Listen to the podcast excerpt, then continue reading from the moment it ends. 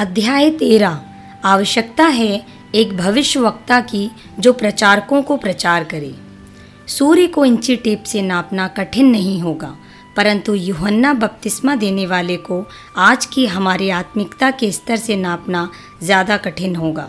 यर्दन पर उत्सुक भीड़ ने नए जन्मे बालक के विषय में पूछताछ की कि वह बालक किस प्रकार का होगा।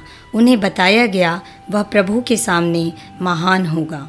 आज हम इस महान शब्द से अनजान हैं, क्योंकि प्रतिष्ठा को हम महानता समझने की भूल करते हैं। उन दिनों में परमेश्वर को ना तो याजक की आवश्यकता थी और ना ही प्रचारक की, परंतु मनुष्यों की। थे तो उन दिनों में भी आज की तरह बहुत मनुष्य, पर सब कद में बहुत छोटे थे। परमेश्वर को एक महान कार्य के लिए एक महान व्यक्ति की आवश्यकता थी। यूहन्ना बपतिस्मा देने वाले में याजक बनने की शायद एक भी योग्यता नहीं थी, परंतु भविष्यवक्ता बनने की उसमें पूरी योग्यता थी। उसके प्रकट होने के तुरंत पहले 400 वर्ष का अंधकार था, जिसमें भविष्यवाणी के वचन की एक भी किरण दिखाई नहीं दी। 400 वर्ष का मौन, जिसमें यहोवा यूँ कहता है का कोई शब्द नहीं। 400 वर्ष तक आत्मिक बातों का लगातार पतन। अपने छुटकारे के लिए ढेर सारे याजकों में परमेश्वर का चुना हुआ इजराइल देश रस्म, बलिदान और खतने की औपचारिकताओं में खो चुका था, परंतु याजकों की एक बड़ी भीड़ ने जो 400 वर्षों में नहीं किया, यह परमेश्वर की ओर से भेजे गए एक मनुष्य यूहन्ना बपतिस्मा देने वाले ने, जिसको परमेश्वर ने बनाया, परमेश्वर ने भरा और परमेश्वर ने प्रज्वलित किया, 6 माह में कर दिया।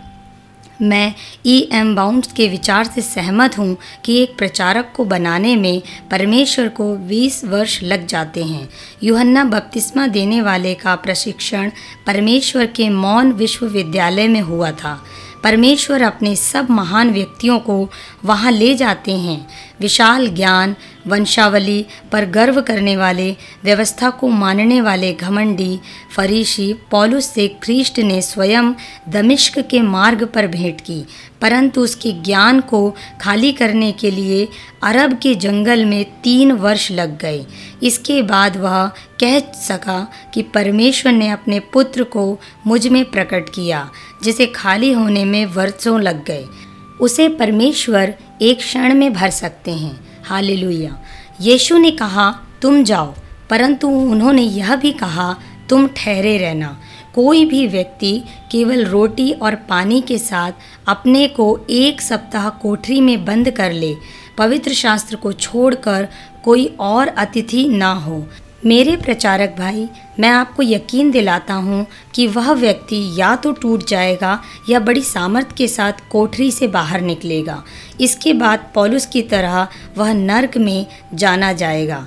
प्रकट होने के दिन तक यूहन्ना बपतिस्मा देने वाला जंगल में परमेश्वर के मौन विद्यालय में रहा। न्याय की सुबह की तरह चेहरा लिए परमेश्वर की ओर से भेजे गए, धूप में झुलसे, आग से बपतिस्मा पाए, मरुस्थल में जन्मे।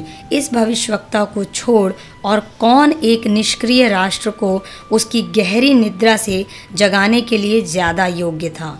उसकी आँखों में परमेश्वर की ज्योति थी, उसके शब्दों में परमेश्वर का अधिकार था और उसकी आत्मा में परमेश्वर के लिए लालसा थी। मैं पूछता हूँ, कौन यूहन्ना से बड़ा हो सकता है? यह सच है, उसने कोई चमत्कार नहीं किया, उसने किसी मुर्दे को नहीं जिलाया, परंतु उसने इससे आगे कुछ किया। उसने एक मृत राष्ट्र को जिलाया। यह भविष्यवक्ता जो चमड़े का वस्त्र पहना था, जिसकी सेवकाई कुछ ही दिनों की थी, ऐसा जला और चमका कि जितनों ने उसके जलते हुए वचनों को सुना, उनकी रातों की नींद उड़ गई, जब तक कि उनके घायल हृदय पश्चाताप में टूट ना गए। यूहन्ना बपतिस्मा देने वाला शिक्षा में विचित्र था। ना बलिदान, ना रस्म और ना ही खतने की कोई शिक्षा। भोजन में विचित्र था, ना दाखरस और ना ही कोई जेवनार। पोशाक में विचित्र था, ना कोई चोगा और ना ही फरीशियों की तरह वस्त्र। हाँ, फिर भी यूहन्ना महान था।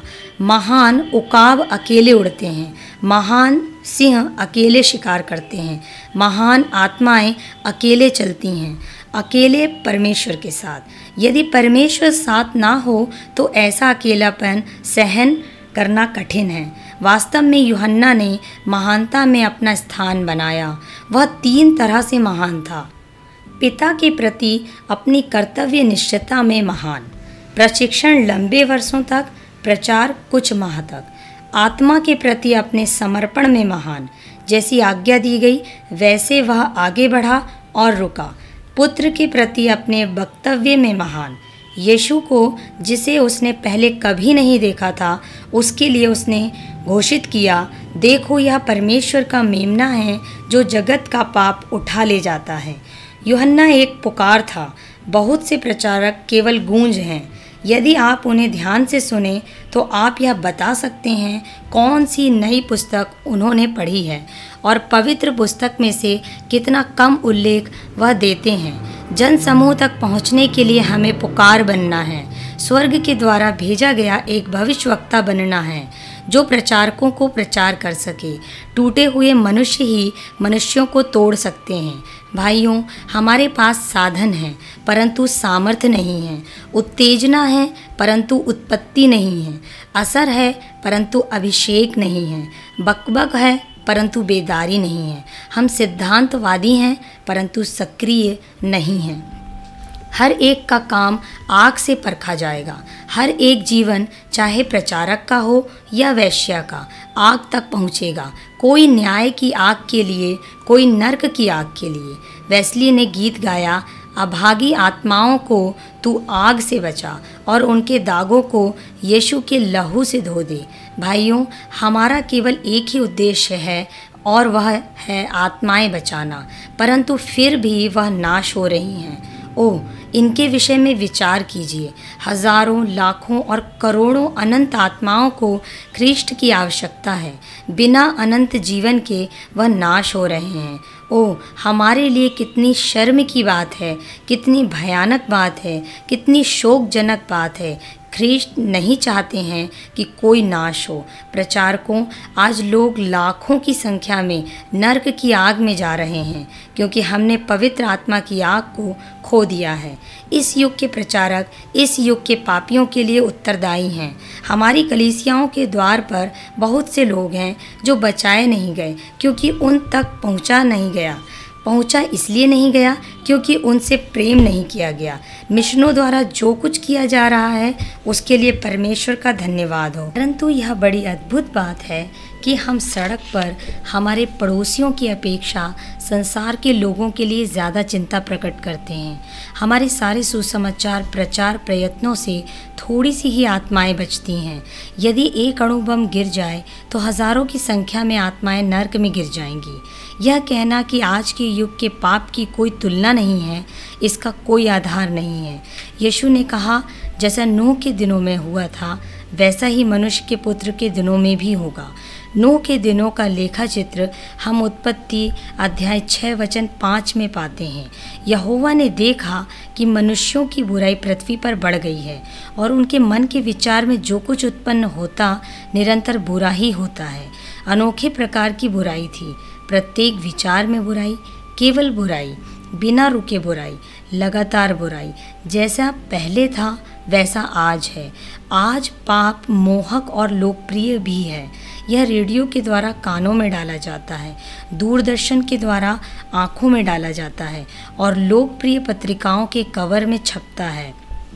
चर्च जाने वाले, संदेश सुनने के आदी और शिक्षा प्राप्त करने वाले सभा में जैसे जाते हैं वैसे ही दर्शन रहित और अग्नि रहित बाहर आते हैं। ओह परमेश्वर, इस नाश होने वाली पीढ़ी को 10,000 यूहन्ना बपतिस्मा देने वाले आप दें। हमारे राष्ट्रीय और अंतर्राष्ट्रीय पापों पर राजनीतिज्ञों और नैतिकतावादियों के द्वारा जो पट्टियां बांधी गई हैं उन्हें फाड़ कर अलग करने के लिए। जैसे मूसा जलती हुई झाड़ी के दृश्य को भूल नहीं सकता, उसी प्रकार एक राष्ट्र जलते हुए व्यक्ति के दृश्य को भूल नहीं सकता। परमेश्वर आग से आग को मिलाते हैं। जितनी अधिक आग वेदी पर, उतने कम लोग नरक की आग में। यूहन्ना बपतिस्मा देने वाला नए संदेश के साथ एक नया व्यक्ति था। जैसा कि एक हत्यारा न्यायाधीश की आवाज़ को सुनाता है, दोषी। उसी प्रकार भीड़ ने यूहन्ना की आवाज़ को सुना, मन फिराओ। यह बात उनके विचारों में उतर गई, उनका विवेक झुक गया और वे बड़े भयभीत होकर मन फिराने लगे और बपतिस्मा लेने लगे।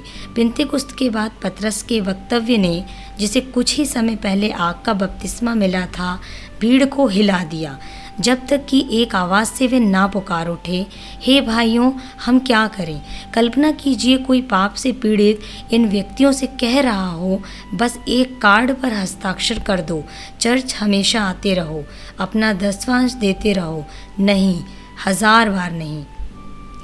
आत्मा की सामर्थ्य से अभिषिक्त होकर यूहन्ना ने पुकारा, मन फिराओ, और उन्होंने फिराया। मन फिराने का अर्थ कुछ थोड़े से आंसू बहा लेना नहीं है, यह किसी प्रकार की भावना, दुख या परिवर्तन प्रकट करना भी नहीं है। मन फिराने का अर्थ परमेश्वर, पाप और नर्क के विषय में हमारे मन का बदल जाना है। प्रकृति की दो सबसे बड़ी शक्तियाँ आग और हवा है, और इन दोनों का मिलन पिंतेकुस्त के दिन हुआ। ठीक हवा और आग की तरह उपरोठी कोठरी की वह धन्य मंडली प्रभावी, अनियंत्रित और अपूर्व थी।